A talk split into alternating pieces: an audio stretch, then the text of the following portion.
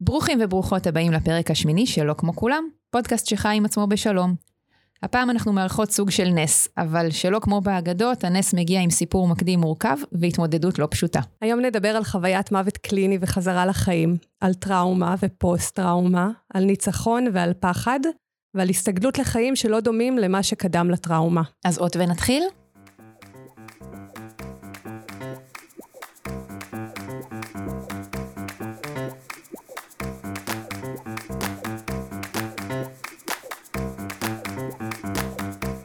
היי דנה. היי מורן.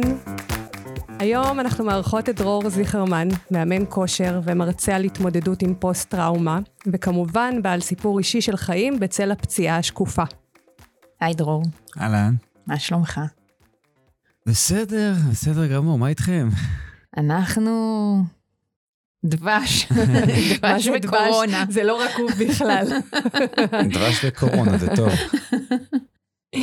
אני, אני בעצם מכירה את דרור רק מהשידוך הזה ש, שעשית לנו, והייתי בהרצאה הזומזומית שלו, וזו הרצאה שהשאירה בי אה, ככה חותם אה, מאוד אה, עמוק ומרשים. דרור, אה, בוא תספר לנו רגע, מי אתה? על איזה הרצאה אני מדברת? אז לפני שאני אתחיל לספר על ההרצאה, קודם כל, זה חשוב לי לספר, למה? כי אני רוצה להגיע לכמה שיותר קהל וכמה שיותר אנשים, וזה לא בעניין של רק לשווק ורק לקדם, אלא כי אני חושב שהמסר של מה שאני מעביר בהרצאה שלי, זה מסר שהוא מעבר להעלאת מודעות ומעבר לחשוף סיפור אישי. אני חוויתי חוויה מאוד מאוד קשה כנכה צה"ל וכפוסט-טראומטי, ואחרי אחרי תקופה ארוכה של השתבלות בתוך עצמי, ותהליך מאוד אינטנסיבי שעברתי, אני כיום יכול לבוא ולדבר על זה, ולעזור לאנשים לקבל מראה על עצמם דרכי.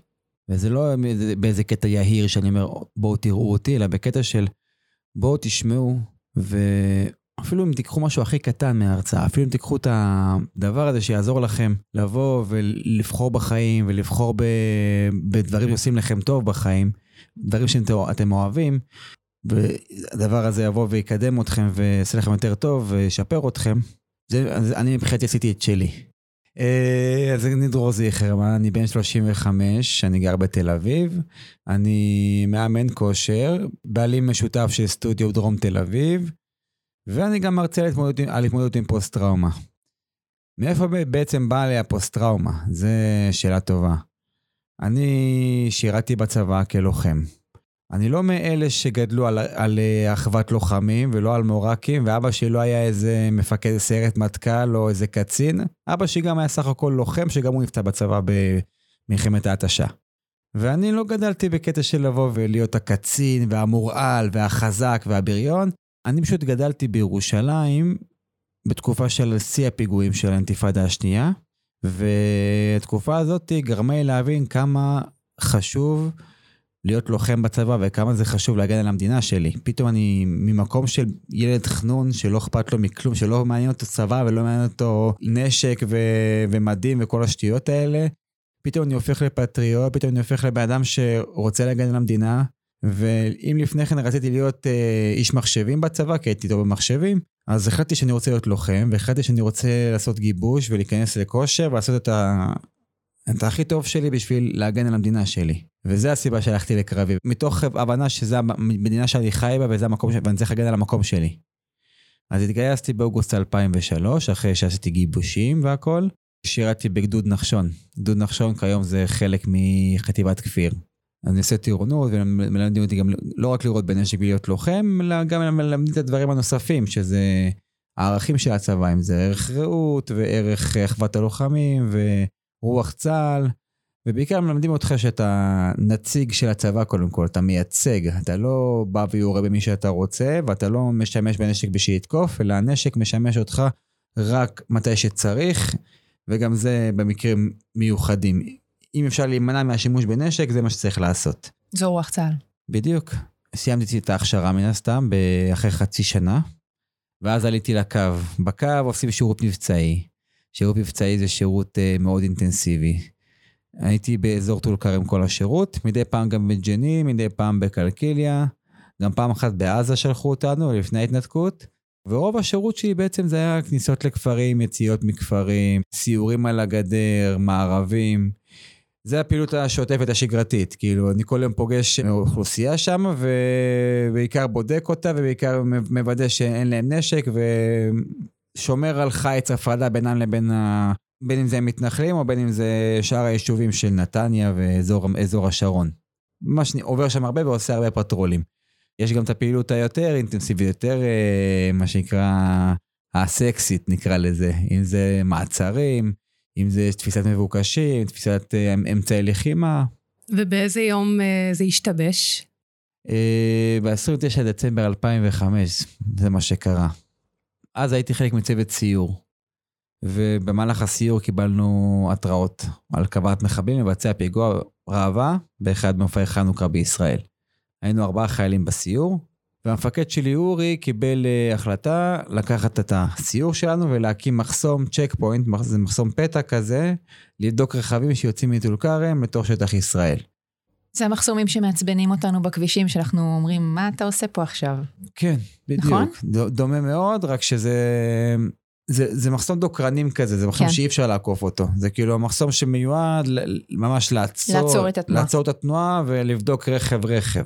במחסום צ'ק פוינט זה עצירה מוחלטת. כל רכב עוצרים ובודקים. Mm-hmm. לוקחים תעודות זהות, מכירים את המספרים לחמ"ל, ובודקים שאפשר להעביר אחד-אחד. ככה זה כשיש התראות. זה גם היה חג חנוכה, ותמיד בחגים יש יותר התראות. והכוננות יותר גבוהה והעוררות יותר גבוהה. אז uh, ככה בדקנו את הרכבים, וזה היה דצמבר, אבל זה היה יום סופר חם. שעות בוקר? כן, שהיה, זה התחיל, התחלנו בסביבות uh, תשע את המחסום, בין שמונה לתשע אני חושב. ואנחנו בודקים רכבים, וזו עבודה קשה, זו עבודה מתישה, ואתה יודע שיש התראות וכוננות, אבל אתה יודע שצריך לעשות את זה. אתה יודע שצריך לבוא ולבדוק ולעשות את המקסימום.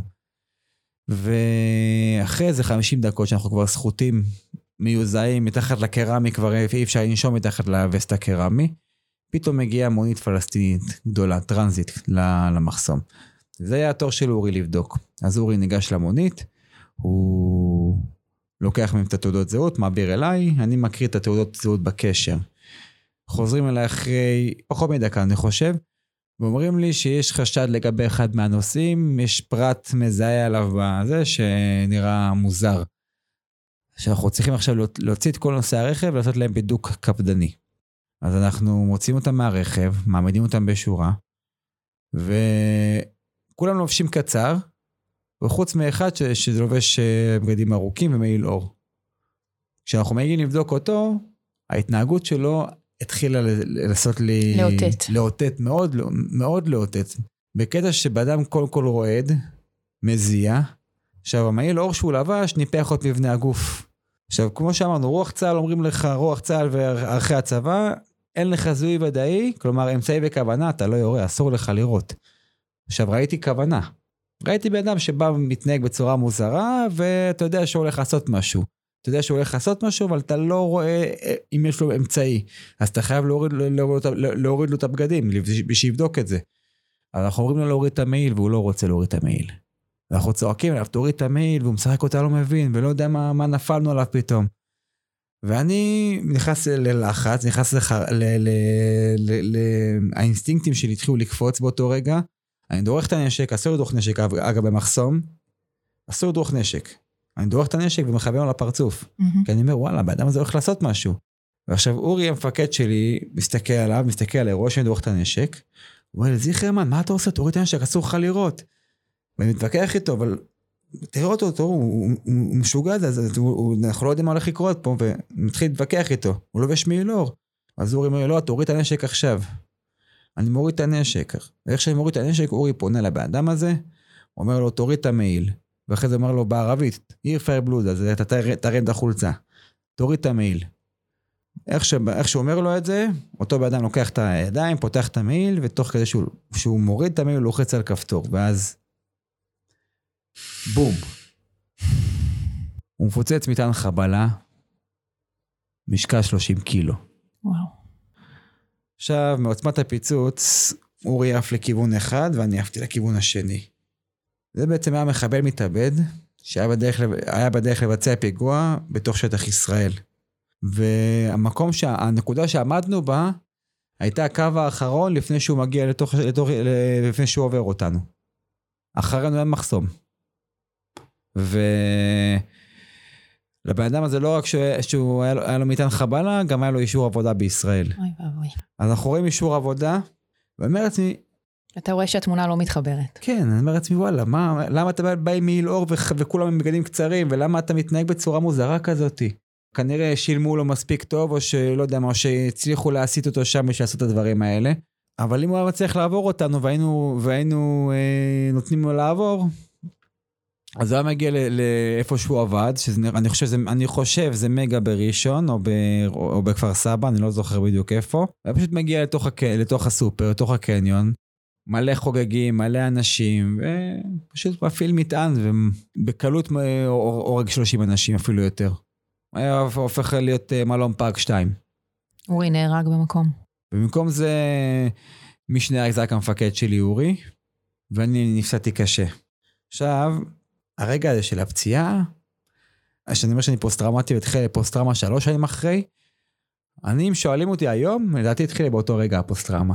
כי תחשבי על זה שאת עכשיו נמצאת באיזשהו מקום, באיזשהו כביש, או רחוב, או סתם משהו, סתם איזה מקום, ואת יודעת שעוד שנייה, כל מה שאת רואה מסביבך הולך, הולך להרס, הולך להיות אה, חורבה אחת גדולה.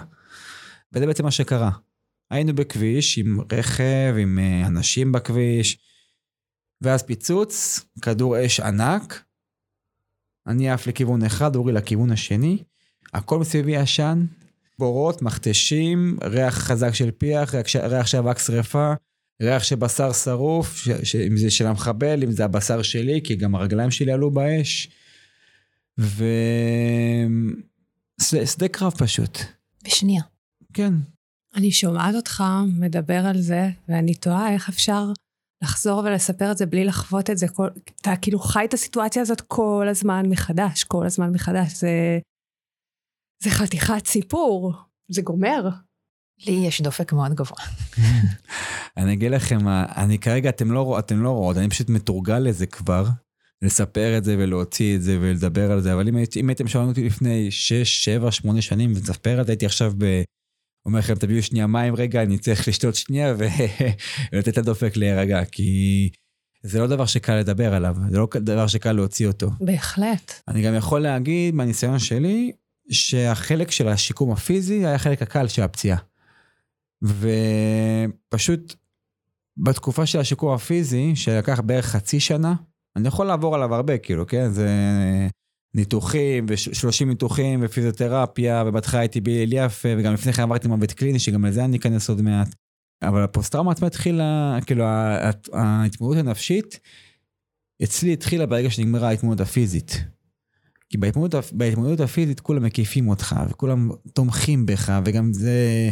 אירוע מתוקשר מאוד, אז זה היה בתקופה מאוד מאוד אה, מתוקשרת של אה, אחרי ההתנתקות ופיגועים, וחייל שמונע פיגוע באותה תקופה זה גיבור ישראל, זה כאילו, גם הם זה גיבור ישראל, כן, אבל חייל באותה תקופה, מי שמונע פיגוע בצורה כזאתי, מגיעים אליו, הגיעו אליי לבית חולים מלא אנשים. והם ביקרו אותי ותמכו, ותמכו המשפחה שלי. אגב, לא יודעים אם אני אשרוד את זה בהתחלה, כי עברתי שלושה ימים של קומה, כאילו מוות קליני ושלושה ימים של קומה, אז אי אפשר היה לדעת מה... מה נשאר? אם אני אתעורר בכלל. אז עצם זה ש, שקמתי אחרי שלושה ימים ש, ש, של קומה, והפתעתי את כולם, וזה קרה, קרה בנר שמיני של חנוכה, אז בכלל אה, קטע חזק. אז אתה אומר לעצמך, וואלה, זה סיפור. ואנשים... אבל ברגע שבעצם אתה אומר שברגע שמספרים את הסיפור הזה שוב ושוב ושוב, יש פה איזה קטע תרפויטי, שאתה בעצם גם חושף אותו לכולם, אבל זה משהו שהוא גם עוזר בשבילי. לך. זה, זה באמת, באמת בעיקר בשבילי. סליחה שאני אומר את זה בסוג של, אה, אה, לא יהירות, אה, סוג של אגוצנטריות כזאתי, אבל זה בעיקר בשבילי, כי אני אומר, זה התרפיה שלי. התרפיה שלי לדבר על זה, והתרפיה שלי לעזור לעצמי אני יודע שבזה שאני עוזר לעצמי אני עוזר לאחרים, אבל זה קודם כל, אם לא הייתי שלם עם זה ויודע שזה עוזר לי, לא הייתי עושה את זה. וכשנגמרה ההתמודדות הפיזית שהייתה במשך תקופה ארוכה, בערך שנתיים, זו הייתה תקופה שלא דיברתי עם אף אחד. כאילו דיברתי עם אנשים ופגשתי אנשים, ובעיקר אנשים ש... אמרו איזה תותח, איזה גיבור, מחאו לי כפיים ועודדו אותי בעיקר. עכשיו, אני לא יכול להגיד שזה, לא יכול להגיד שזה דבר רע, כן? אבל ברגע שאתה נכנס למות של גיבור, בלי להבין את, ה, את, ה, את ההתמודדות שמעבר לזה, אתה עושה לעצמך נזק. ואת הנזק הזה עשיתי לעצמי במשך המון המון זמן. תקופה שחשבתי שאני גיבור ואני חזק, אז לא טיפלתי בזה ולא דיברתי עם אף אחד, ו- וכשהיו לי סיוטים בלילה, כשהתחילו בקטנה כזה, סיוטים או התקפים קטנים, התעלמתי, לא התייחסתי. בהרצאה ו... סיפרת שפנה אליך.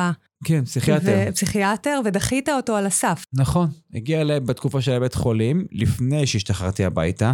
אגב, עד היום אני בקשר איתו, הוא, הוא המטפל שלי ואני, הוא מטפל בהמון הלומי קרב, כל הלומי הקרב כמעט מכירים אותו.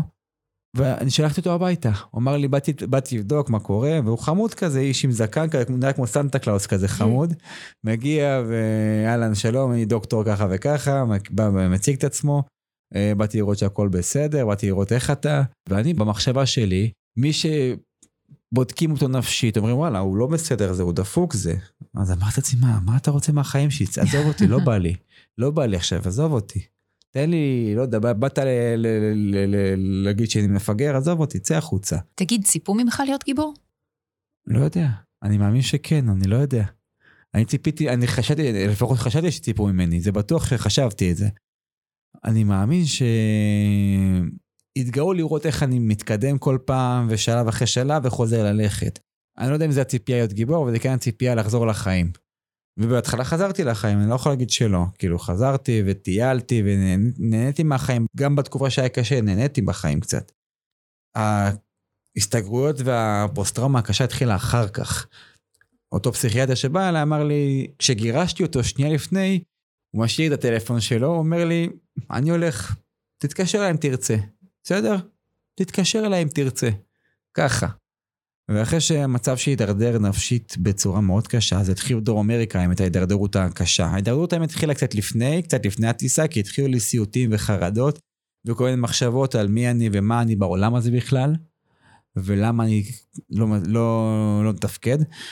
אבל כשהגעתי לדרום אמריקה, עשיתי טיול של אחרי צבא, שזה כאילו היה, הייתה המטרת על שלי, של איך שיצאתי מהבית חולים, אמרתי, אני רוצה את אוסטרום אמריקה, כי אני רוצה לטייל עם המקל הליכה ועם הנעליים הגבוהות ועם הכאבים, אני אעשה טיול דרום אמריקה, מה שכולם עושים, זה מה שאני רוצה לעשות.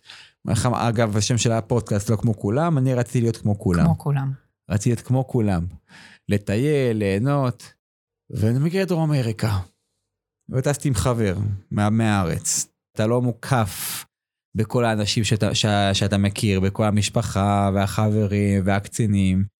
והסלבים שהקיפו אותך, קיבל, כאילו בתקופה של בית חולים קיבלתי חיניים לכל ההופעות, כל הסטנדאפיסטים, ואם זה שירי מימון שהגיע, ונינט אז הייתה מפורסמת, הגיעה, קיצור מלא הגיעו, וקיבלתי הזמנות לפה, הזמנות לשם, הזמנות לכל הופעה אפשרית קיבלתי.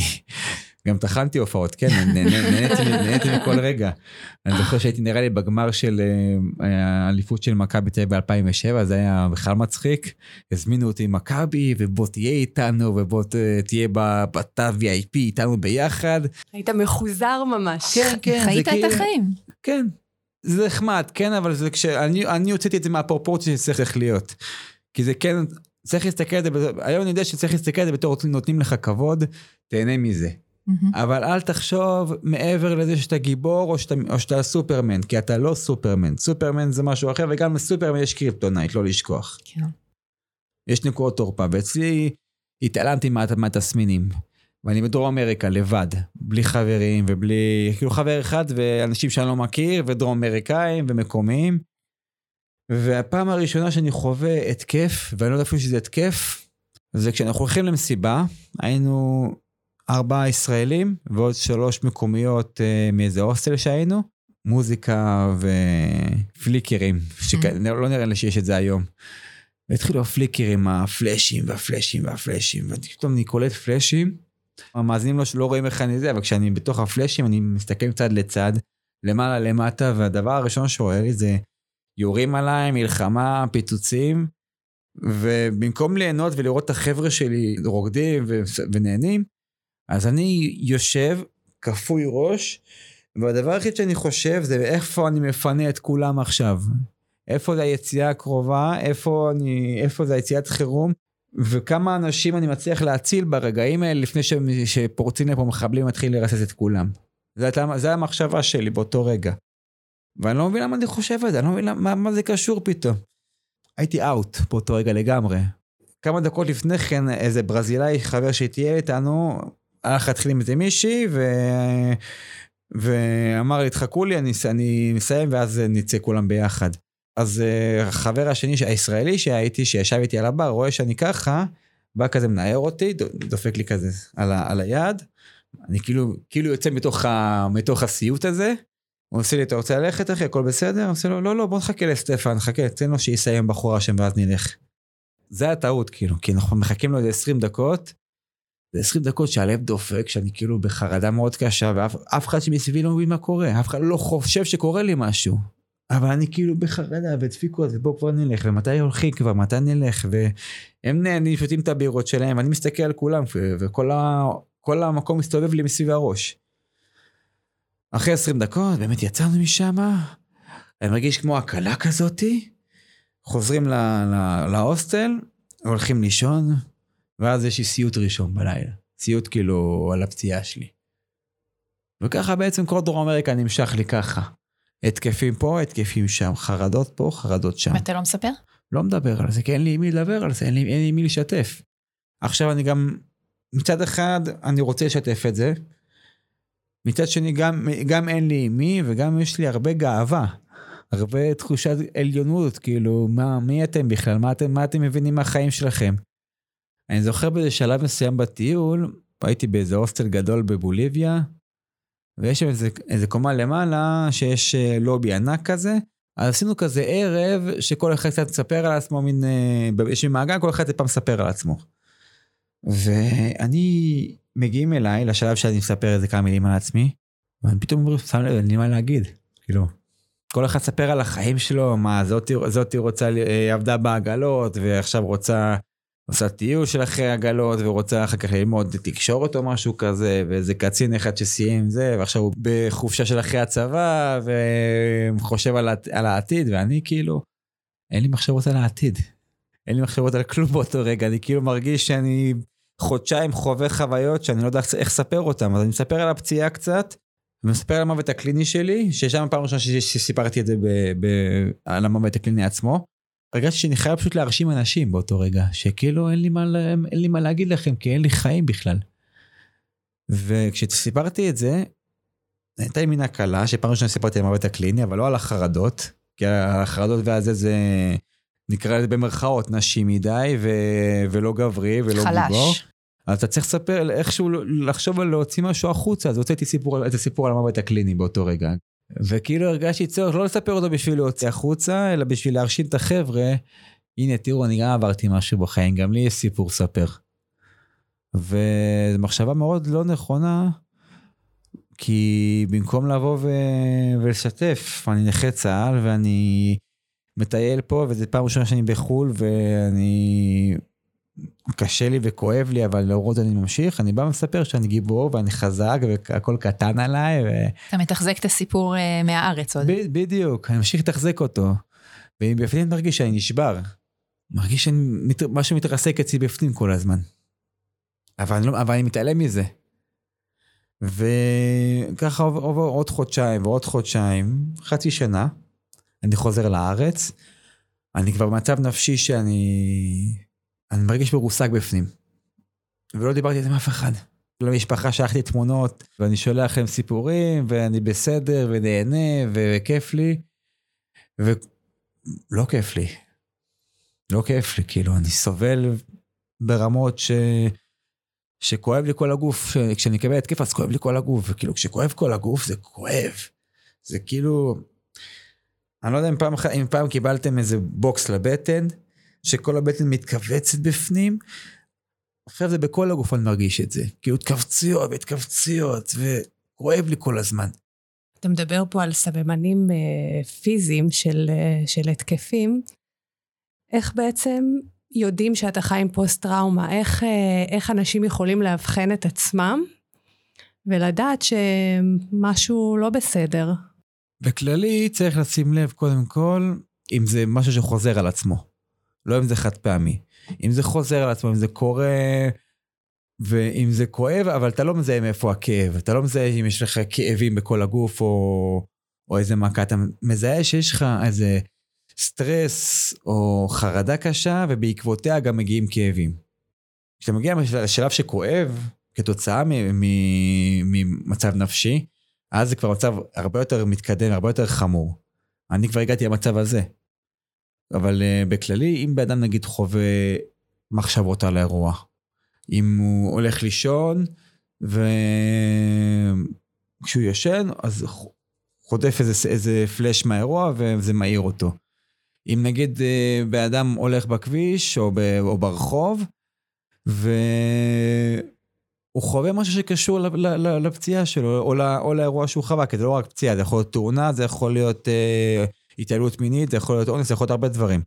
אם יש לך רתיעה ממשהו שמזכיר לך את זה, אני נגיד למשל אה, עובד עם, אה, במקביל עם אה, נפגעות אונס, שזה אגב, זכות גדולה מאוד לעבוד, לעבוד עם נשים כאלה, אני לא מחבק אותם.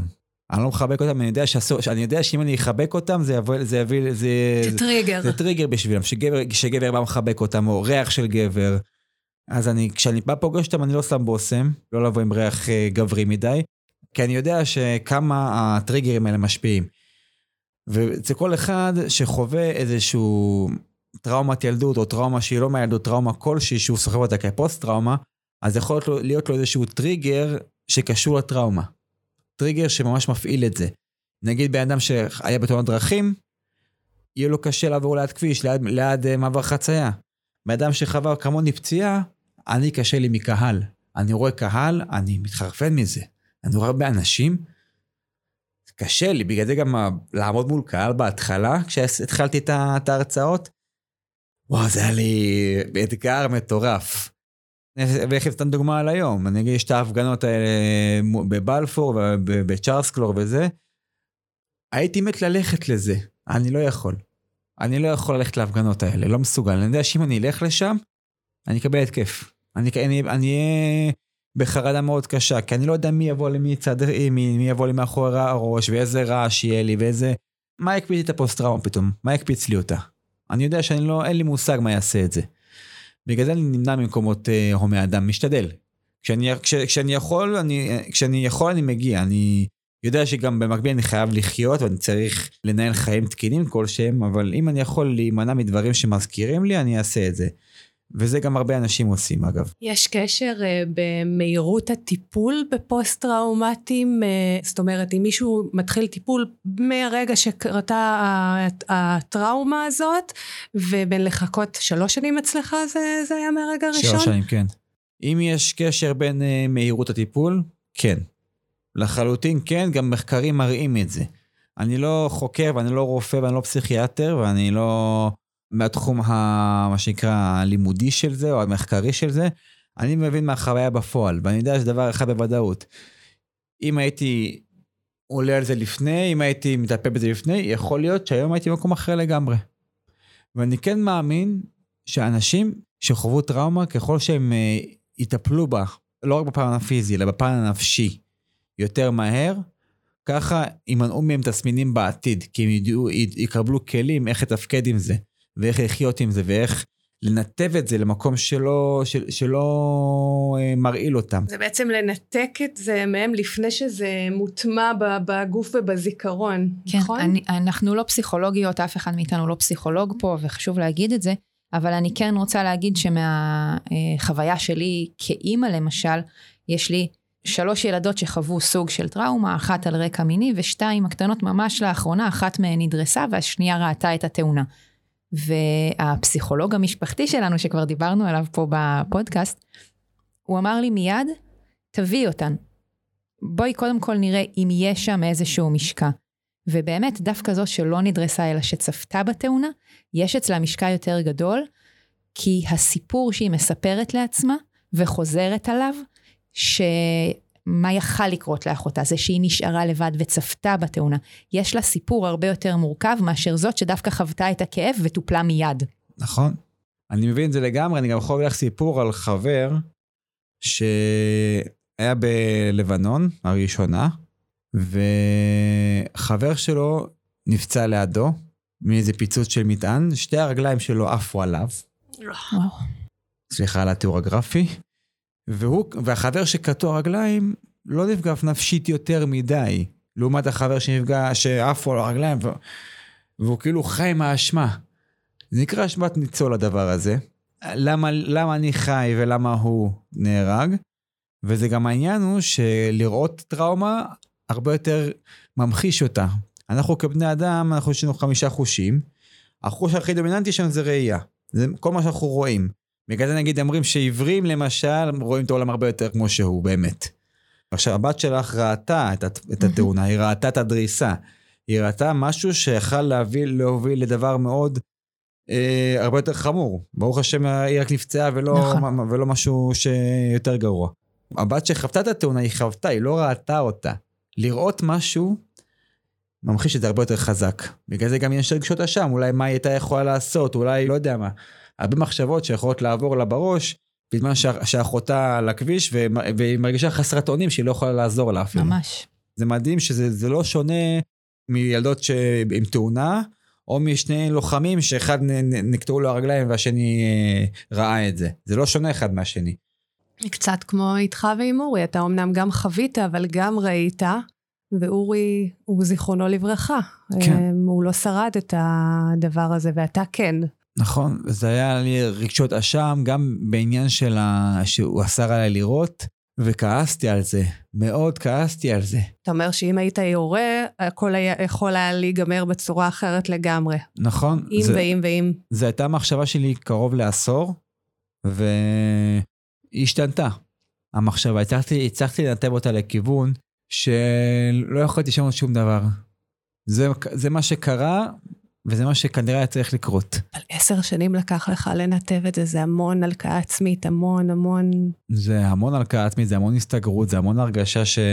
שאין לך מקום בעולם הזה, שאין לך, שוב, לך זכות לחיות, כי אתה חי על הדם של המפקד שלך.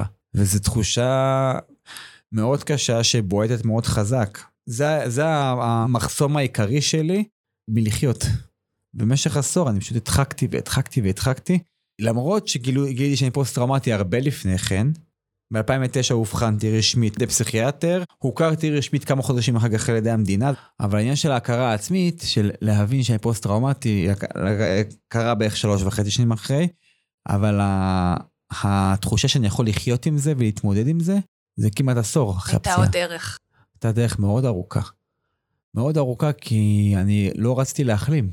כאילו, מה זה לא רציתי להחלים? אני כן רציתי להחלים, רציתי שהפוסט-טראומה תיעלם לי מהחיים ושאני אחזור להיות כמו שהייתי. אבל רק, רק בחלוף השנים אני מבין שכמו שבן אדם קטוע רגל, לא תחזור לו הרגל עוד פעם, הוא לא תצמח מחדש. ככה גם פוסט-טראומה, נפש שניזוקה, שחוותה פוסט-טראומה, בעצם נקטע משהו מהנפש. נקטע, זה פשוט קטיעה או שיתוק. זה פשוט משהו שאי אפשר לשנות, אי אפשר להחזיר אחורה. ומה שצריך ללמוד זה איך ליצור לעצמך פרוטז, פרוטזה לנפש. וזה מה שלקח לי המון המון שנים לפתח לעצמי. אני הבנתי שההתמודדות היא דווקא לעזור לאחרים להתמודד עם הטראומות שלהם. עכשיו איך זה התחיל כל הסיפור? אני הייתי קרוב לעשור בבית. עשור שניסיתי הרבה טיפולים, כן? אה, זה שיחות עם פסיכולוג, שיחות עם פסיכיאטר, תרופות על כל גווניהם, כאילו בשיא שהייתי לוקח 18 כדורים ביום, וואו. כל הכדורים האפשריים הייתי לוקח, בכמויות. אני לא יכול להגיד שזה לא עזר, זה עזר, קצת, אבל זה לא, זה גרם לי א' להתמכר לכדורים ול, ולהיות, אה, לחשוב שיש, שהכדורים זה הדבר, או הטיפולים זה הדבר, או השיחות זה הדבר, או אם זה קנאביס רפואי שקיבלתי אחר כך, כל דבר אחר שניסיתי למשוך את עצמי אליו. למשל התחלתי לימודים. עשיתי תואר בכלכלה, יש לי תואר בכלכלה וגם תואר שני. אני לא אוהב את זה. אני לא אוהב את זה וזה לא מעניין אותי, אבל עשיתי תואר בראשון ושני. אתה כבר כמו כולם. כן. בערך. ו... אבל, למה עשיתי את זה? כי חשבתי, חשבתי שאם אני אתמקד בזה, אז זה יוציא אותי מהטראומה. התחלתי גם לעבוד, ניסיתי לעבוד בכל מיני מקומות, לא הצלחתי להחזיק מקום עבודה כמעט. לא הצלחתי כי הרגשתי שאני מפוקס על כמה קשה לי וכמה הטראומה מציקה לי וכמה אני בחרדות ואני לא נהנה מהחיים ואני לא מצליח, אני לא מצליח לחיות פשוט. בסוף עזבתי הכל, חזרתי, חזרתי לסגר בבית, ואז התחיל מבצע צוק איתן פתאום. צוק איתן שינה אצלי את הכל. פשוט הפך לי את החיים. אני יודע שזו הייתה תקופה טראומטית מאוד למדינה, אני יודע שאנחנו כבר, כבר מציינים עוד מעט שש שנים לצוק, אה, עכשיו, ממש עכשיו, שש שנים לצוק איתן. אני יכול להגיד שהתקופה הזאת הייתה השינוי הראשון שלי בחיים. והלוואי והייתי יכול להביא לפה חבר'ה בצוק איתן שביקרתי בבית חולים, שיספרו לכם בעצמם, כאילו, אבל אני לפעמים מקבל מהם הודעות וכל מיני דברים. בתקופה הזאת של צוק איתן, אמרתי לעצמי, יש פצועים בבתי חולים, בוא נבקר פצועים קצת, בוא, בוא נראה מה קורה. ולמה עלתה לי המחשבה הזאתי? כי כשהייתה לבנון 2, גם היו מלא פצועים, אבל לא יכולתי לבקר אותם. כאילו, הייתי מטופל בעצמי, אז לא יכולתי לבוא לבקר. אז אמרתי, טוב, זו הזדמנות לבקר פצועים ולראות איך הם מתפקדים, ואפשר לעזור, ואיך אני יכול לתרום. שאגב, זה לבוא, לבוא מהכיוון הזה של לבוא לעזור לאנשים באותו זמן, מבחינתי זה היה המון. וכאילו, זה לא היה משהו טריוויאלי שאני עושה, כי הייתי מאוד מרוכז בעצמי, ובכמה קשה לי, ובכמה אני בסיוטים ובחרדות כל הזמן. זו הייתה המחשבה שלי. אז אמרתי, בוא נבקר פצועים. והגעתי לתל, לתל השומר, ואיך שאני מגיע, אני רואה ים של פצועים, אבל אני לא רואה כמעט פצועים, כי אני רואה אותם מוקפים באנשים. מוקפים במלא אנשים. כל עמי ומי שישראל היו שם. בהתחלה אתה רואה תקשורת, אתה רואה מצלמות, אתה רואה כתבים, חיילים, מפקדים, קצינים, כל הבכירים למיניהם. אני רואה אנשי חדשות שם, אני רואה כל מיני פליטי אח הגדול שם, אני רואה הישרדות שם, אני רואה משפחות, חברים, מלא אוכל. אוקיי, הבית חולים בתקופה של צוק איתן. קרנבל. כן, כמו שאיזה בום, בום במלע, באמת, באמת זה הרגיש לי ככה, מלא אנשים. לא הרגיש לך וואו וואו, מה מחכה להם? כן, הם עכשיו זה... בפיק שלהם, אני אולי צריך להגיע ורגע... זה בדיוק, זה מפה. צריך, אמרתי, דבר ראשון שראיתי אותם, אני קיבלתי שוק, קיבלתי מה שנקרא פלשבק, פלשבק לפרצוף, מה שנקרא. פתאום אני מבין שהולך לגדור פה דור פוסט טראומה 2.0. זה הייתה ההרגשה שלי באותו רגע. אמרתי, בואנה, מישהו חייב להסביר להם על החיים של אחרי הפציעה. כי הם עכשיו חיים בסרט, אוקיי? סרט כיף, כן? זה סרט הכי טוב בעולם, זה יכול להימשך חודש, חודשיים, חצי שנה. חבר'ה, ראש שנה, שנתיים, אתם חוזרים לחיים שלכם, וכל האנשים שמבקרים אתכם, כל הפליטים והכתבים והתקשורת יחזרו לחיים שלהם. מי שיישאר בחיים שלכם זה אתם והמשפחות שלכם. והם יצטרכו להתמודד איתכם, ואתם תצטרכו להתמודד איתם, ועם עצמכם. אז זה מה שבאתי והראיתי להם. הצבתי להם את המראה בזכות הסיפור שלי. ליוויתי גם פצועים בתקופה הזאת, ואמרתי להם על כל החשיבות של התמודדות עם פוסט-טראומה. חלק לא רצו לשמוע אותי. כמו חלק... שאתה לא רצית לשמוע. כן, חלק לא רצו לשמוע. גם מי שלא רצה לשמוע אותי, אמרתי, אח שלי, אתה תזכור שאמרת את זה. ואני יכול להראות לך וואטסאפים מאנשים ש... שאמרו לי, ששלחו לי. וזה מדהים לראות את זה, פשוט, שעברו, שכאילו עוברים את, זה, עוברים את מה שאני עברתי, ומבינים לאט לאט. חלק באמת הלכו לטפל בעצמם להתחלה, חלק ליוויתי ועזרתי להם, חלק לא, לא טיפלו בעצמם, יש חלק שעד היום לא מטפל בעצמו. אלה שטיפלתי ואלה שעזרתי להם וליוויתי, הרגשתי שליחות. באמת, הרגשתי פעם ראשונה שיש לי משמעות לחיים. הרגשתי פעם ראשונה שיש לי משהו לתת, ואיזה מקום שאני עוזר, לח... עוזר לחבר'ה להתמודד עם, עם, עם הטראומה שלהם מהמקום שאני מכיר אותה. וזה פעם, זה גרם לי להרגיש טוב, מפה התחלתי לחיות, מפה הבנתי שוואלה, בזבזתי כל כך הרבה שנים על כלום, על, על לא לעשות כלום בחיים שלי, באמת לא לעשות כלום. ופתאום הבנתי, וואלה, אני רוצה לחיות, אני רוצה להחלים, אני רוצה לעשות טוב לעצמי, אני רוצה לעשות טוב לסביבה שלי. היום אתה מאמן כושר, שמגיע מהמקום הזה של באמת של ספורט ומשהו שהוא עוזר אה, להתחדש, שנותן כוח בעצם בהתמודדות היומיומית. נכון. איך זה קרה? זה קרה אה, כשהתחלתי לחפש דברים לחיות, כלומר איך לחיות, הבנתי שאני לא יכול סתם לבוא למצוא, לחפש משהו שאת, אה, כמו שהיה עם התרופות, זה, זה הדבר. זה לא עובד ככה. אני, אני צריך להבין שאני המרכז, ואני צריך לרצות להחלים. וברגע שאני לא, אין את הרצון הזה לחיות, רצון להחלים, אז לא משנה אם ישפכו עלי כל דבר אפשרי, תעשה ככה, תעשה ככה, תעשה ככה, כל הדברים האפשריים, לא יעזור שום דבר. אז הבנתי שאני רוצה באמת לחיות, והתחלתי, בהתחלה אמרתי, נחפש משהו, איזושהי פעילות גופנית לעשות, משהו שיהיה לי כיף. התחלתי להכיר טיפוס עשיתי תקופה, ועשיתי חדר כושר, אבל אז, איזה כמה חודשים אחר כך, נתקלתי באיזה מאמנת כושר, שסיפרה לי על, על קרוספיט. אז באתי לאימון, ואחרי אימון אחד, אני היה צריך לגרד אותי מהרצפה. וזה היה מטורף, כאילו זו הרגשה שאני לא יכול לזוז. מגרדים אותי מהרצפה, אני קם, הולך הביתה, מתקלח. אני גם כולי עם התרופות, שמן, מכה, לא יכול לזוז. ואני הולך הביתה, מתקלח, הולך לישון. וישן לילה שלם. לילה שלם אני ישן. זה נדיר. שזה אירוע חריג. כאילו, מאיפה זה בא פתאום הדבר הזה? כאילו, אף פעם לא יצאתי לישון לילה שלם ככה בלי כדורים, בלי כלום. הבנתי טוב, זה עושה לי טוב הדבר הזה, אז המשכתי להתאמן, והמשכתי להגיע, וראיתי שזה עושה לי טוב הכושר. אז אמרתי, טוב, אני רוצה גם ללמוד את זה. אז התחלתי להיות מאמן. ופתחתי גם קבוצה של פוסט-טראומטיים. זה חבר'ה הלומי קרב, וחבר'ה גם נכי צה"ל, וזה חלק גם גם וגם. ולראות את החבר'ה מתאמנים ביחד, זה גרם לי לראות שזה עושה טוב לאנשים. הכושר והאימון עושה טוב. אם אנחנו נכנסים למונחים פיזיולוגיים, כי אני פחות נכנס לזה, כי שוב, אני לא, אני לא מומחה בתחום, אני יכול להגיד שההרגשה, שהתסמינים של התקף פוסט-טראומה והתסמינים של אמצע האימון הם מאוד דומים אחד לשני. אם זה דופק גבוה, אם זה עייפות, תשישות. כאב שרירים. כאב שרירים, בדיוק. כל מה שמרגישים בזמן, בזמן אימון מרגישים גם בתוך התקף. רק ההבדל הוא שבזמן התקף ההרגשה היא שלילית של כישלון, של דיכאון, ש, ש, של כאב. באימון ההרגשה היא הצלחה, הרגשה של צמיחה, הרגשה של הספק, ש... ו, וגם אם האימון לא הלך הכי טוב והיה התקף באמצע האימון או משהו, עדיין התחושה של העשייה של באתי ועשיתי תרגילים ככה וככה ועשיתי מה שהספקתי.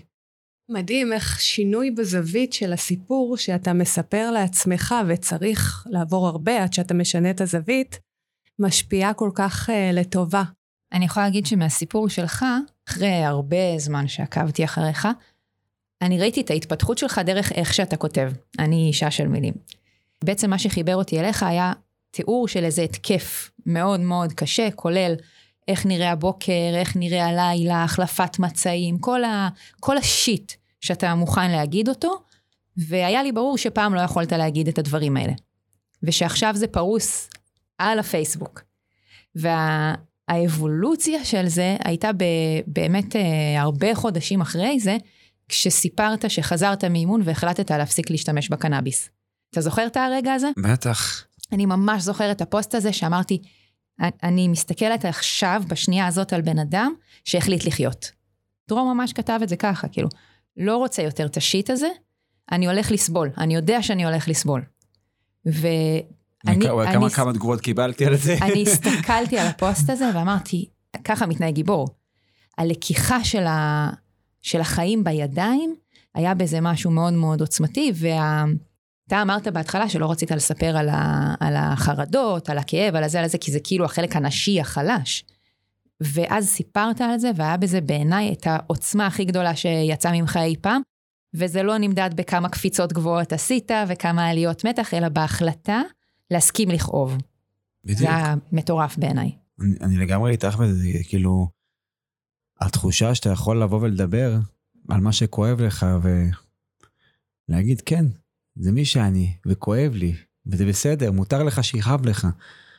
השאלה היחידה שאתה צריך לשאול את עצמך היא, האם הכאב הזה זה משהו שצריך להיות המהות שלי, או שאוקיי, זה קיים, זה נמצא פה, אבל למה, שת, למה שתתעסק בזה? זה, יודע שזה קיים. אתה יודע שגם אם לא, לא להסתכל על הכאב הזה, הוא יודע שהוא יהיה שם. אתה יודע שהוא נמצא, תן לו את המקום שלו. אבל תחיה, תוציא מעצמך את הטוב.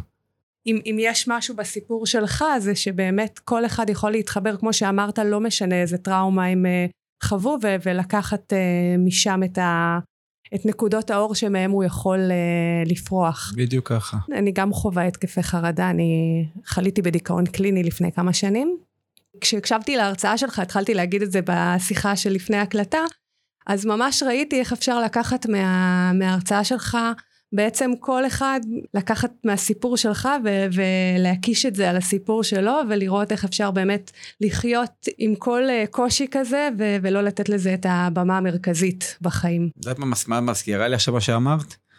את, אה, את, אמרתי לכם קודם שאני, שאני עובד עם ארגון אלווין, שאני מרצה כן. להם בסדנאות. המטרה של הארגון זה לבוא ולהחזיר אנשים לשוק העבודה, אני מפנה את זה לכיוון של עבודה. אז היה איזה מישהו אחד שאמר לי, שאומר לי כזה, לא יקבלו אותי, אבל יש לי הפרעה ככה וככה.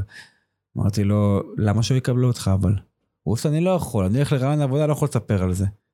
למה? מה אתה חושב, המעסיק רוצה לקבל עובד או בן אדם? אולי דווקא התכונות שלך, ודווקא זה שאתה מתמודד עם מחלת נפש, דווקא זה כן ירשים אותו יותר, והוא ירצה מישהו כזה שיכול להתמודד עם, להתמודד עם מצבים, עם מצבים קיצוניים, הוא ירצה אותו בעבודה שלו, ירצה אותו שיעבוד אצלו. למה להסתיר את עצמך? אתה לא רוצה לבוא ולהסתיר מהמעסיק שלך או מהסביבה שלך את מה שיש לך, למה שתסתיר את זה? זה מי שאתה. אני הסתרתי מלא שנים את מי שאני, את, מי שאני, את מה שאני חווה, וזה רק הרעיל אותי. אתה נראה לי בן אדם נחמד, אתה נראה לי בן אדם שאני יכול לדבר איתו, שיכול בכיף לעבוד אצלי. הייתי מעסיק אותך, למה ש... גם אם יש לך מחלת נפש. למה לא?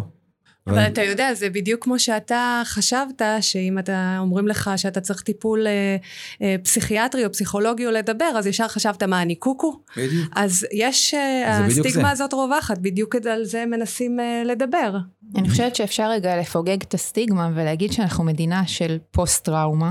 אנחנו גדלנו על פוסט-טראומה. אנחנו מעמיקים את הפוסט-טראומה משנה לשנה ומאירוע לאירוע. זאת מדינה שחיה ברמת לחץ בלתי אפשרית, ממש לא דומה לשום מקום, אני חושבת, בסביבתנו no. של העולם המערבי. אנשים חווים פה התקפי חרדה כמו ארוחות בוקר, ואין בזה שום בושה. נכון. ובאמת הנושא הזה של בושה ואשמה והסתרה, זה משהו שסוף סוף הרשתות החברתיות קצת מקלפות, פתאום אנשים שחושפים את החולשה שלהם, הם החזקים. ההגדרות זה הכי גרוע שיש. ההגדרות, להגדיר את עצמך, אני כן. ככה, אני ככה, אני ככה, לא, אתה בן אדם ואתה הרבה יותר ממישהו עם מחלה או ממישהו עם אה, נכות או לא משנה מה. אתה הרבה יותר מזה ולא משנה מה יש לך, לא משנה מי אתה או מה אתה. אתה הרבה יותר מזה. אני יכול להבין את ההתפתחות בנושא הזה במדינה, כי כמו שאמרת, אנחנו מדינה שגדלנו על פוסט-טראומה, ובשביל שנגדל על פוסט-טראומה הייתה צריכה להיות טראומה לפני. וכשהסבים שלנו הגיעו, קודם כל היו צריכים להקים משהו, אז אי אפשר היה להתעסק ב... במי מרגיש רע ומי לא מרגיש טוב, כי אנחנו כרגע בונים ובונים וצריכים לבנות את המדינה וצריכים להגן, כי יש אויבים ויש מדינות שרוצות להשמיד אותנו, אז צריכים להקים. ואז אה, הסתיים השלב הראשון של הדור הראשון של להקים, הגיע השלב של לפתח, של לפתח. אתה אומר זה, זה במקביל להחלמה הפיזית שלך. בדיוק. כל פעם שיש עם מה להתעסק, אז מדחיקים, שמים בצד, שמים בצד. בדיוק, ואז הגיע השלב של לפתח, שזה דור של ההורים שלנו. להגן על המדינה, על מה שיש, לשמור על מה שקיים, להתחיל לפתח חברה ממה שיש ולהתחיל אה, לצמוח. שזה גם חלק כואב, שקשה להתעסק בו בטראומות ובפוסט טראומה, אבל גם מזה וגם משניהם נוצרו טראומה. עכשיו אנחנו בשלב של השגשוג של החברה. אנחנו בשלב שחברת שפע, יש, יש אה, לא חסר אוכל ברוב המקומות, יש טכנולוגיה, יש מקומות עבודה, בשלב של השפע זה הזמן לטפל בטראומות, זה הזמן לטפל בפוסט-טראומות. מתחילים לשאול גם שאלות קיומיות, יש לך את הרווחה לעשות את זה. בדיוק. ופה, זה מחויבות שלי לפחות, ושל עוד הרבה אנשים, זה לשבור את הסטיגמות. כי אם פעם הדחקנו, עכשיו זה על השולחן הכל. תגיד, כמאמן, איזה ערך מוסף יש לך כמאמן עם, עם הפוסט-טראומה? קודם כל אני מבין כאב שמתאמן. כשמתאמן מגיע אליי ואני רואה שהוא סובל וכואב לו, אני יכול לגשת אליו. והוא מרגיש בנוח לדבר איתי כי הוא יודע מה אני חווה ומה, ומה יש לי. לא הגעתי למה שאני עכשיו ב- ב- ביום אחד. זה תהליך, זה עבודה, יש דרך לעשות את זה, וזה לא רק תוצאה. אימון זה לא רק תוצאה. אימון זה תהליך, אימון זה משמעת, אימון זה ליהנות מהדרך, ליהנות ממה שאתה עושה. אני אומר, לא צריך להיות פוסט-טראומטי בשביל, בשביל להעביר את זה, אבל פוסט-טראומטי בהחלט יכול להעביר את זה בצורה מאוד טובה. וזה מה שאני מביא כמאמן. אני, אני לא יכול לצייר פה, אבל אני יכול להגיד לכם ככה, יש שלושה מעגלים. יש מעגל בפנים זה הלמה, באמצע יש מעגל שמקיף אותו זה האיך, והמעגל היותר גדול זה המה. עכשיו, רוב האנשים שהולכים להתאמן, מסתכלים על המה הם רוצים. ואז איך ישיגו את זה, ואז הם חושבים למה. אני בגישה הפוכה. בן אדם בא אליי, רוצה לעבור תהליך, אז נתחיל קודם כל בלמה אתה רוצה. האיך זה אני. האיך זה באמת אני, אני, אני אעזור לך עם האיך מה שצריך. קודם כל למה אתה רוצה. למה אתה רוצה לרדת במשקל? למה אתה רוצה קורית בבטן? למה אתה רוצה לבוא ולא יודע, ולעשות ככה תוצאות של מתח, לעשות עשר מתח? למה? למה אתה רוצה להגיע למקום הזה? לא, לא, לא, לא בקטע של שיפוט או בקטע של זה, אלא פשוט שיבוא מתוך מטרה ש, של להרגיש שלם עם מה שהוא עושה. כי תהליך זה תהליך, ואם בן אדם רוצה לרדת 150 קילו, לרדת 50 קילו ולשקול 100 או לרדת יותר מזה ולהיות מכותב, הוא צריך להבין שתהליך יש מחיר, והשאלה אם הוא רוצה את זה. אם הסיבה שלו היא מספיק חזקה ב- כדי בדיוק. שהוא יוכל לשרוד את הדרך. בדיוק. כי יש כאלה שבאמת רוצים, רואים תמונות, רואים איזה מייקל לואיס בטלוויזיה, ואומרים אנחנו רוצים להיות ככה.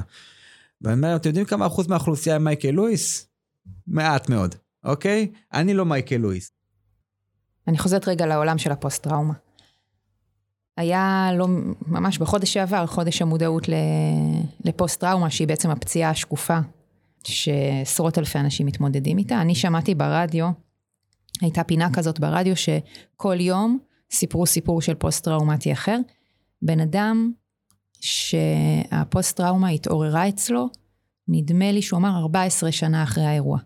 זאת אומרת שהוא כבר בתוך חיי משפחה, זוגיות, ילדים, ובנה לעצמו עולם הכי כמו כולם, הכי נורמלי, שיום אחד יתמוטט לו על הראש. איך בעצם אנשים מנהלים את עצמם, איך אנשים יכולים לחיות במקביל את העולם הזה שהם בנו לעצמם או רוצים לעצמם, איך מנהלים זוגיות בכלל בתוך הסערה הזאת הבלתי פוסקת. כשזה בא לך אחרי 14 שנה, פתאום, תחשוב כמה, כמה, כמה הדחקת את זה, כי פחדת להתמודד, להתמודד עם עצמך. אני מאמין שגם מישהו שחווה אחרי 30 שנה יכול להתמודד. הכל מתחיל קודם כל בעניין של רצון. כמו שאמרתי לך, אני אחרי עשר שנים רק רצ... רציתי להחלים, לא אחרי שלוש שנים שאובחנתי. רק אחרי עשר שנים רציתי להחלים. בן אדם יכול להחלים. והחלמה, זה, החלמה מפרוסטרמה לא תעיף אותה ולא תעלים אותה. כי את אומרת לחיות במקביל, אתה לא חי במקביל. אתה חי, חי עם. עם זה. כי אם תחיה עם זה במקביל, אז החיים, לא יהיה לך חיים, כי לא, בן אדם לא יכול לחיות בשתי זהויות ולהחזיק. נכון. אי אפשר לחיות בשתי זהויות ולהחזיק את זה כל כך הרבה זמן. אתה צודק, זו לא הגדרה טובה. אז, אז צריך לחיות עם זה. אבל כשנכנסים ילדים, נכנסת אישה, צריך מאוד מאוד בזהירות, צריך להיות מאוד פתוח, וצריך לשמור על המשפחה. לאו דווקא להישאר נשואים, אבל לשמור על המשפחה, לשמור על הילדים. כי ילדים חווים את זה גם. הילדים חווים את הפוסט-טראומה שלך. גם אם אתה חושב שהם לא, הם חווים את זה. גם אם אתה לא צועק עליהם, אתה לא צריך לצעוק עליהם בשביל להבין שאבא לא, לא רוצה לדבר איתם או לא רוצה לתקשר איתם. לא צריכים אה, שהוא, שהוא יהיה אלים כלפיהם. לא כל פוסט-טראומטי זה בן אדם אלים שמרביץ, פוסט-טראומטי יכול גם סתם להסתגר, להחליט שלא לא טוב לו ואין לו כוח לילדים שלו ואין לי זין אליכם עכשיו וביי, עזבו אותי בשקט עכשיו. יש עוד משהו חשוב להגיד, שנה שעברה קרה מקרה שיצר את תפנית.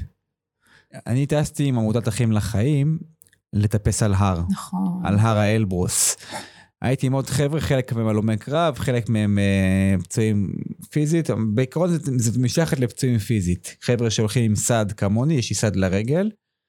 והמטרה הייתה לטפס בארבעה ימים את האלברוס, כאשר ביום האחרון אנחנו מגיעים לפסגה של 5,642 מטר, מצטלמים, ו...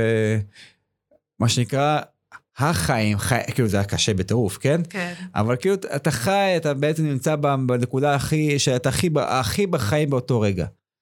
ובאותו שבוע קרה עוד משהו. בחור בשם רדאי פילס, אם אתם מכירים את השם, אני מצטער לכם לשמוע את השם שלו, הוא ההרוג ה-74 של אה, ארצות המסוקים. למה הרוג ה-74?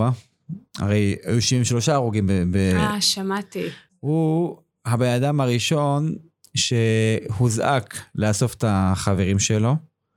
בן אדם פשוט בא ואוסף את כל החלקים של חברים שלו, אוסף חלקים כאילו. אתה יודע שהם תעלו במסוק ואתה אוסף חלקים. עכשיו הוא סחב את זה וסחב וסחב וסחב. ובאותו שבוע הוא התאבד. באותו שבוע שאני הייתי במקום הכי חי שלי, הוא היה במקום הכי מת שלו, במקום שהוא כבר לא יכול להחזיק יותר, לא יכול לסבול יותר. וקודם כל החלטתי שבכל הרצאה כמעט שאני יכול אני אזכיר את השם שלו, אני אדבר עליו, אני אספר עליו.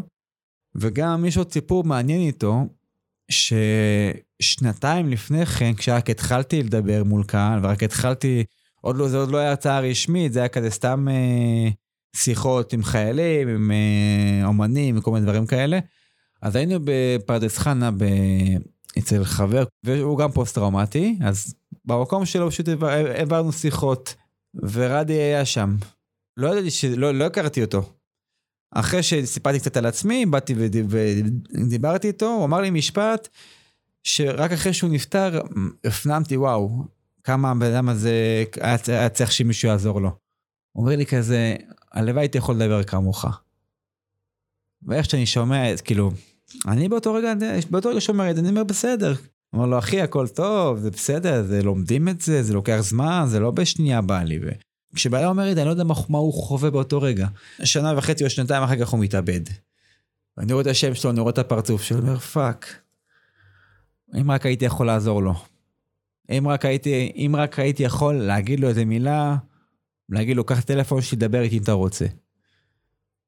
מאז החלטתי שכאילו כל הרצאה כמעט אני מזכיר את השם שלו, וכל פעם שכל הרצאה גם אני משאיר טלפון, פייסבוק, אינסטגרם. אם אתם מכירים מישהו שרוצה שיחה, רוצה לדבר, רוצה לשתף, תביא את המספר שלי. אני באמת רוצה לדבר, אני באמת חושב ש... פונים אליך? פונים בטח. כן. אני חושב שלפעמים מילה אחת, בטח. משפט אחד טוב לבן אדם, אולי זה מה שימנע את המתאבד הבא. אז מבחינתי... בדיוק. אני גם, אני, אני גם יודע שאסור לפנות לבן אדם להגיד לו, שמע, אני רוצה לעזור לך. כי אם אומרים לך, אני רוצה לעזור לך, אז... אתה אומר לי, אני צריך עזרה? הפוסט-טראומטי, הראש הפוסט-טראומטי, הסופרמן יגיד, לא, לא, לא צריך עזרה, עזבו אותי, אני בסדר, אני לא דפוק, אני לא דפוק. אני לא דפוק, חבר'ה, אני בסדר. אין דרך לעזור בעצם לאחרים, פשוט לתת להם את האופציה להגיע אליך. ואני האופציה שהיא פתוחה כל הזמן. אם uh, מישהו מהמאזינים או מישהו שאתם uh, מכירות באמת רוצה לדבר, אני, יש לך את המספר וגם את הפייסבוק, הכל. אנחנו נשים את זה בפוסט כמובן, שהכל יהיה זמין. אנחנו כתבנו בפייסבוק שאנחנו נלך ונעשה ביחד 25 פוש-אפס, כי היה אתגר כזה אה, להעלאת המודעות, ואני הבטחתי שאני אצליח לעשות שניים, ושזה בטוח יעלה מודעות יותר מכל אחד, כי זה פשוט למות מצחוק איך שאני עושה push-ups. אבל תספר לנו, מה זה האתגר הזה? למה 25? אז אני אגיד לך. העניין הזה של 25 push-ups זה להעלאת מודעות לפוסט-טראומה. כי כל שנה יש בישראל בממוצע 25 פוסט-טראומטיים שמתאבדים. אוקיי. 25 מתאבדים. עכשיו שואלים אותי, למה push-ups דווקא? יכול להיות כל דבר אחר, יכול להיות סקוואטים, יכול להיות אה, מתח, לא משנה. יכול להיות סתם 25 דקות ריצה, לא משנה, יכול להיות הרבה דברים אחרים. למה דווקא push-ups? אז מה שבאמת זה אומר זה שכשאנחנו מקבלים עונש בצבא, אומרים לך, פול, פול רד ל-20, פול רד ל-25. אנחנו עושים את זה עונש, 25. עכשיו, למה עונש? זו השאלה. אנחנו צריכים כולם לקבל עונש על זה שאנחנו שוכחים את האנשים האלה. חבר'ה הפוסט-טראומטיים, יש הרבה בארץ והרבה מהם נשכחים. ואני לא, לא מאשים אף אחד, כן? אני לא מאשים אף אחד, לכל אחד יש את החיים שלו ואת הדברים שלו ואת העניינים שלו. אבל אנחנו פה בשביל להזכיר. ואיך, מזכיר, ואיך מזכירים בצבא? פוש-אפס, אתה מקבל עונש כי שכחת. טוב, יש לנו עוד שני סיפורים לספר. אחד זה על המוות הקליני, ואחד זה על אהבת חייך. מורגי, חבל שהלכתי להביא אותה. מוות קליני קודם, למה? כי מורגי זה טוב לסוף. כן. מורגי זה טוב לסגירה. זה happy ending. כן. אנחנו עושים פה teasing, אבל יש פה מישהי ש literally הצילה את חייך. נכון, יצאנו ביחד. אז קודם כל, המוות הקליני, רק חצי שנה אחרי הפציעה שידעתי שעברתי מוות קליני. לא סיפרו לך. לא סיפרו לי, אני לא יודע למה, וגם אמרו לי את זה בדרך אגב כזה. ישבתי, אני זוכר, בתקופה הזאת שהייתי בשיקום של תל השומר, ואנחנו יושבים כזה כמה פצועים בחוץ. פתאום עלה שיחה על המוות, כאילו תמיד עולה שיחה כזאת, כי ככה זה נכים, תמיד איכשהו עולה השיחה הזאת. אז פתאום אה, אחד הרופאים שטיפל בי, אמר, אתה גם עבדת בבית קליני, מה אתה רוצה? זה לא מה? אה, לא ידעת? לא, לא ידעתי, לא אמרתם לי. זוכר שלפני הפציעה הייתי בבית, בבית, עוד בבית ספר, אז ישבנו פעם, פעם כמה חבר'ה וראינו סרט על סיפורים על, על מוות קליני, אנשים שיושבים מול מצלמה ומספרים את מה שהם עברו. ואני לא עברתי את מה שהם עברו, כאילו לא ראיתי את האור ולא ראיתי את המנהרה וכל הדברים האלה. אצלי זה היה שונה לחלוטין. אני כאילו, בפציעה שלי הגעתי לבית חולים כמעט בלי דם, והספקתי להגיד לאחות את הפרטים האישיים הראשונים. דרור, דרור זיכרמן, מספר אישי ככה וככה, תעודת זהות ככה וככה, איך שאמרתי את זה, נפלתי, איבדתי הכרה. ואני ב... אני כאילו עובר חוויה חוץ גופית.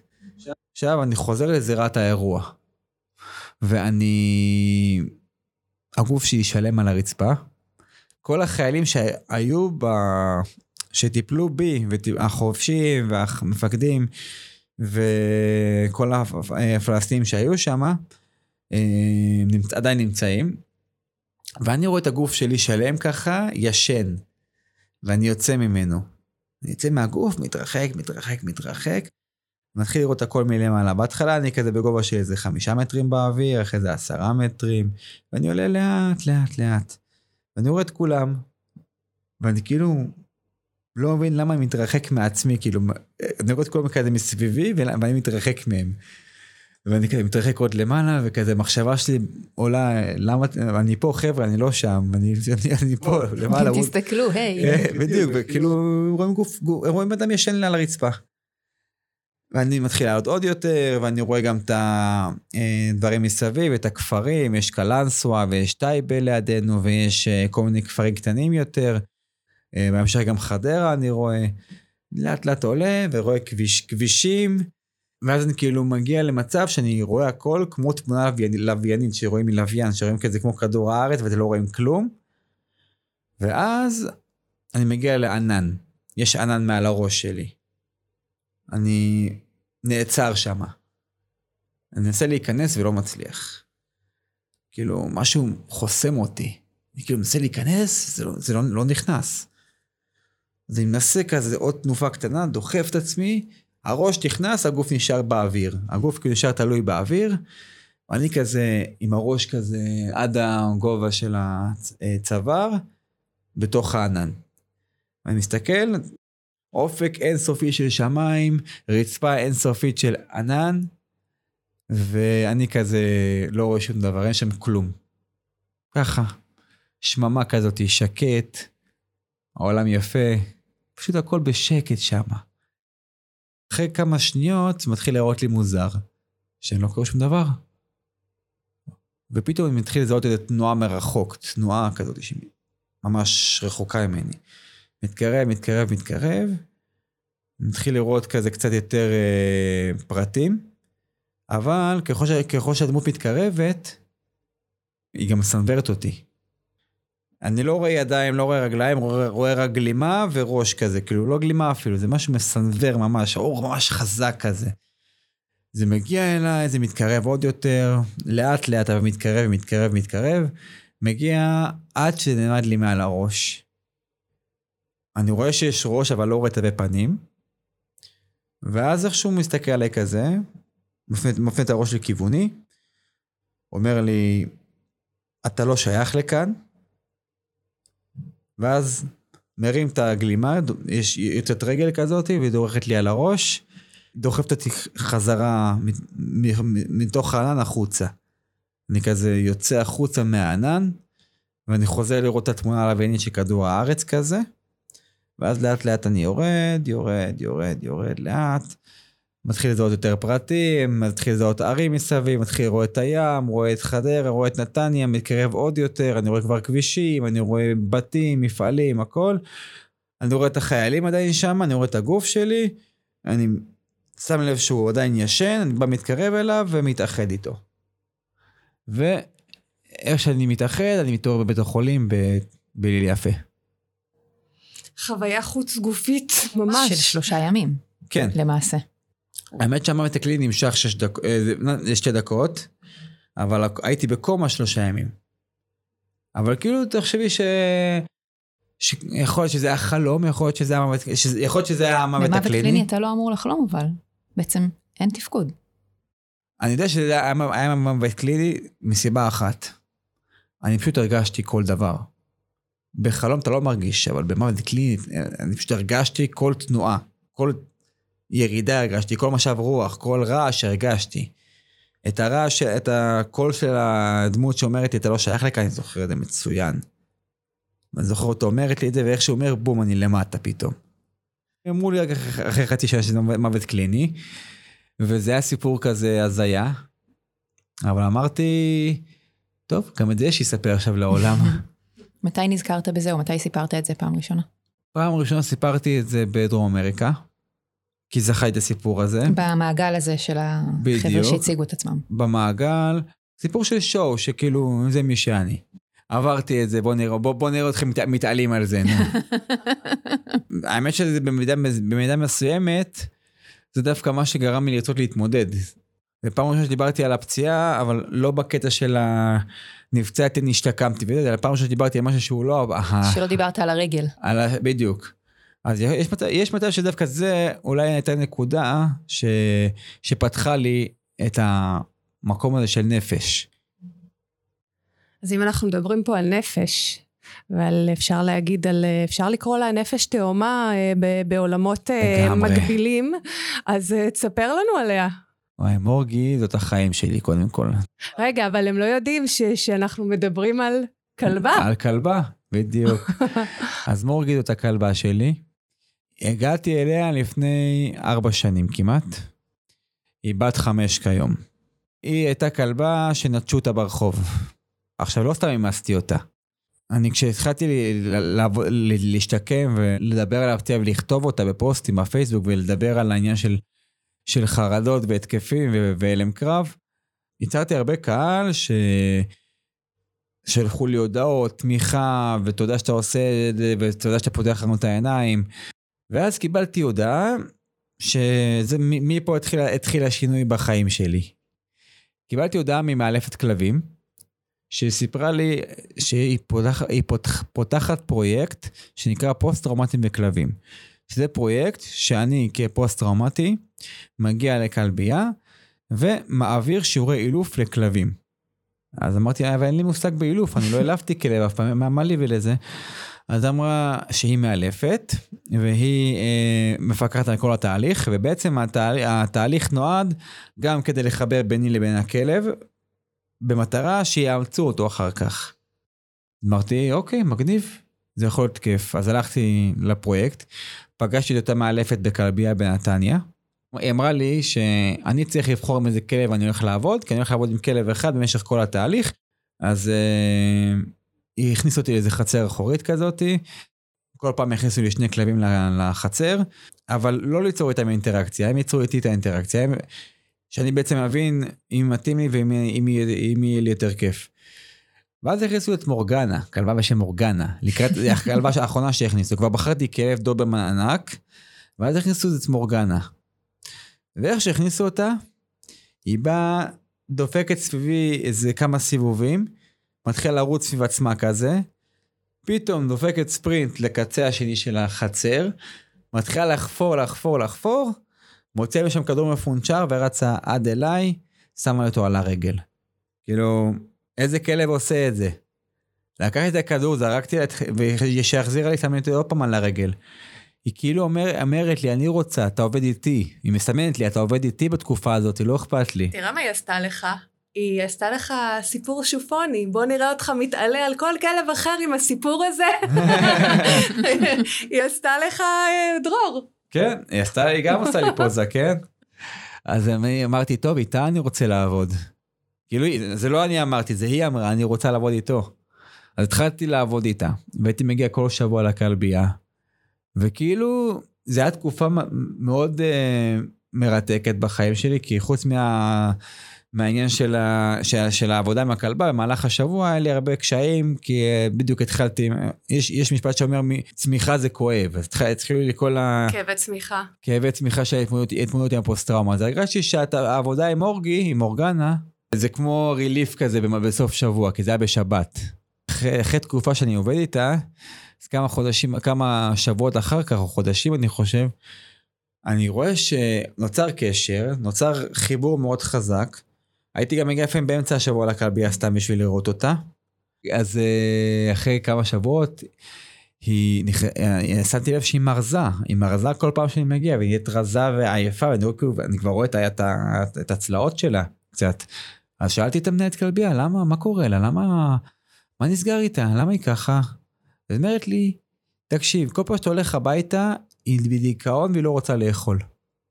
אמרתי, וואו, כאילו, היא מסמנת לי, בוא, קח אותי. עכשיו, המטרה של הפרויקט הראשוני הייתה להכין אותה לאילו, לאימוץ, לאילוף, לזה. עכשיו, מי, מי ייקח כלבה רזה הביתה? אף אחד לא ייקח כלבה רזה. וגם אמרתי לעצמי, איזה מהממת היא, כאילו, איזה חיבור יש איתה, חיבור כל כך חזק. אז שמתי אותה בפנסיון, הלכתי לחפש דירה, מצאתי דירה, זה, שמתי אותה בפנסיון בחודש אפריל. לדירה, לדירה נכנסתי באוגוסט. היא שלוש שנים גרה אצלי, גר, גרה אצלי, אנחנו גרים ביחד, זה הבית שלה, גרה אצלי, גר, היא גרה בבית. מדבר אליה כמו על החברה שלו. יותר מחברה, אני מדבר עליה כמו החברה. היא ילדה מאומצת. בוא נגיד ככה, הדבר הכי טוב שקרה לי בחיים, כי... אתם לא מבינים עם איזה אור הוא מדבר עליה בעיניים, יוצאים ממנו גיצים. כאילו, אני, אני שוב, אני, אני, אני פשוט אוהב אותה, כאילו, אין לי משהו אחר, זה הדבר שהכי טוב לי בחיים. מאז שהיא אצלי, קודם כל, השינה השתפרה, כי אני, יש מישהו בבית, ואני כל פעם שאני מתעורר, נגיד, מאיזה סיוט או מהתקף, אז אני... היא מזהה? כן, היא מזהה, והיא באה אליי. היא לפעמים באה למיטה, לפעמים היא באה, היא קופצת עליי לפעמים. וכשאני בהתקף חרדה, אז היא באה, שמה את הראש, כשאני מתעצבן או צועק, נגיד לפעמים קורה שאני מתעצבן ו... פשוט באה לדפוק על השולחן, היא ישר בורחת. והיא כאילו הולכת למיטה ובורחת, ואז כאילו אני אומר בואנה, אני כאילו מקבל מראה על איך זה נראה מהעיניים שלה. אז אני ישר נרגע, ישר אני חושב אוקיי, הגזמתי פה ואני רגוע יותר. והיא כאילו עוזרת לי בכל דבר, אני גם לא יכול להסתגר בבית, כי יש לפוסט טראומטיים נטייה להסתגר בבית. אתה חייב לצאת איתה. בטח, אני יוצא איתה, וואי, בסגר היה כיף איתה. בסגר הייתי יוצא איתה שבע פעמים ביום. זה היה כיף. כל שנה, טוב מורגי, בואי עוד טיול. וגם שיניתי, וגם שיניתי לה את השם ממורגנה למורגי, למה? כי מורגנה זה שם מטומטם, ואני לא את השם הזה. ומורגי זה גם קיצור חמוד, וזה גם מרגיע. היא מרגיעה אותי, היא המרגיע שלי. היא כמו רגיעון, זה כמו, זה כמו יצור שהכי אוהב אותי בעולם, והכי דואג לי בעולם. איך הפרויקט הזה באמת התקדם אה, עם הפוסט-טראומטיים והכלבים? כי זה נשמע שזה... אני, אני אגיד לך מה, זה היה פרויקט התנדבותי, הוא המשיך לשנה אחת. חוץ ממני, עוד שלושה כלבים אומצו, וגם על ידי הפוסט-טראומטיים, ולא על ידי זה. לא, לא על ידי... יכול להיות שזה היה התוכנית מראש. יש מצב. יש מצב טוב, כי כלב זה היצור שהביא אותך הכי טוב. גם זה חכם, את יודעת, זה כמו, זה לא כמו להגיד להם, בואו, אתה צריך טיפול, כלב, כי זה מה שיעזור לך. בדיוק. זה, זה לעשות את זה בצורה חכמה. נכון. Who knows. לא אכפת לי. זה באמת לא משנה. אף אחד, זה, זה בדיוק כמו שאומרים לבן אתה צריך ככה, אתה צריך לעשות כושר, אתה צריך לאכול בריא, אתה צריך uh, ללמוד, אתה צריך... אתה צריך... אתה לא צריך שום דבר, נשמה, אתה לא צריך כלום בחיים. אתה צריך, הדבר שאתה צריך זה לרצות דברים. זה הכל. וגם זה אתה לא צריך. אז על מה דיברנו היום? דיברנו קודם כל על הצורך לא להסתיר את עצמנו מאחורי מסכות. להכיר בעצמנו במה שעובר עלינו ובשלבים אה, טיפה מתקדמים יותר. לספר לחברה שסביבנו מה עובר עלינו. זה מפתח ראשון לקבלת עזרה ולחיות עם עצמנו בשלום. דיברנו על להיות ערניים לסביבה שלנו, על זה שלעזור לאחרים עוזר לעצמנו דבר ראשון. דיברנו על זה שכדאי למצוא דבר שאנחנו מאוד אוהבים, ולתאר לעצמנו את הלמה אנחנו רוצים לעשות את מה שאנחנו עושים, כדי אה, להצליח להתמיד בו ולמצוא את המקום לצמיחה וגדילה ושיפור. דיברנו על זה שהחלמה מתחילה מהמקום שבו אנחנו מחליטים שאנחנו רוצים לחיות, לפני הכל. ודיברנו על החיבור למורגי, ועל המציאה של אהבה חדשה, של יצור נוסף בעולם שמבין אותנו ומכיל אותנו ומשקף לנו גם את עצמנו, ועל הצורך לטפל כדי להרגיש שאנחנו חיוניים, ולא רק בשביל עצמנו. ודיברנו דבר אחרון לפני שהלכנו לעשות פוש-אפס בקושי רב, על זה שאנחנו צריכים לזכור שיש אנשים אחרים סביבנו שחווים דברים שאנחנו לא חווים ולא מכירים, ולא יכולים להרגיש אותם על עצמנו. אז להיות ערניים, לשאול, לשים לב אם משהו שאנחנו עושים מפריע לאחרים, ולהתחשב באופן כללי. זה דבר לא רע בכלל להתחשב במי שחי סביבנו. אה, דרור, איפה אנשים יכולים אה, לשמוע הרצאות שלך? איפה פוגשים אותך? איך, איך יוצרים איתך קשר? אז ככה, מי שרוצה ליצור איתי קשר, קודם כל יש את העמוד פייסבוק שלי, דרור לבחור, מסע של לוחם. יש את הדף פייסבוק שלי, דרור זיכרמן. אני מעביר הרצאות כיום דרך זום, כי אין אה, התקהלויות, אז אני עושה ב-15 לאוגוסט עוד הרצאה. אני רוצה להזמין בעיקר אנשי חינוך להרצאה שלי, אני מחפש עוד ראשי עמותות. אה, היו אצלי מער"ן, אני רוצה גם מנט"ל שיבואו, אני רוצה שיבואו מכל אה, עמותה שמתעסקת הן בנפש, הן בנוער והן בטראומות. אני רוצה כל עמותה שאפשר, ואנשי חינוך. אני רוצה להגיע לבתי ספר, להגיע לארגונים, כי אני חושב שהמסר של ההרצאה שלי מאוד חשוב. אני חושב שהדרך שאני מעביר אותה היא הכי אותנטית שאפשר, וסיפור כמו שלי לא, לא ישמעו בהרבה מקומות. והמכון? וכמובן הסטודיו שלי, אני שותף בסטודיו דרום תל אביב, אני מאמן כושר בעיקר לקבוצות, והסטודיו שלי פתוח בדרום תל אביב, רחוב המנור 7, זה נקרא סטודיו U. אה, ויש גם, יש לנו גם עמוד פייסבוק של U זה במיל, המילה באנגלית U ופלוס. ואני אשמח uh, שתגיעו, שגם סתם בא לכם לפגוש אותי. אני אבוא ללמוד לעשות פוש-אפס. חברים, עשינו 25 פוש-אפס. כן, אה, אם אפשר לקרוא לזה 25, אני... או פוש-אפס. קוראים לזה 25 חזרות פוש-אפס, ועשיתם את זה מצוין, וכל הכבוד לכן, וזו זכות אדירה שעשיתם את זה איתי יחד, והיה לי כיף. דרור, תודה רבה שבאת, ממש נהנינו הסיפור שלך הוא לא מהנה, אבל uh, uh, אני חושבת שזאת זכות גדולה שהיית פה וששמענו את הסיפור שלך ושאחרים ישמעו את הסיפור שלך ואני מקווה שהוא יגיע לכל אחד שצריך לשמוע אותך בנקודת זמן הזו של החיים שלו. היה לי ממש כיף לבוא ולשתף את הסיפור.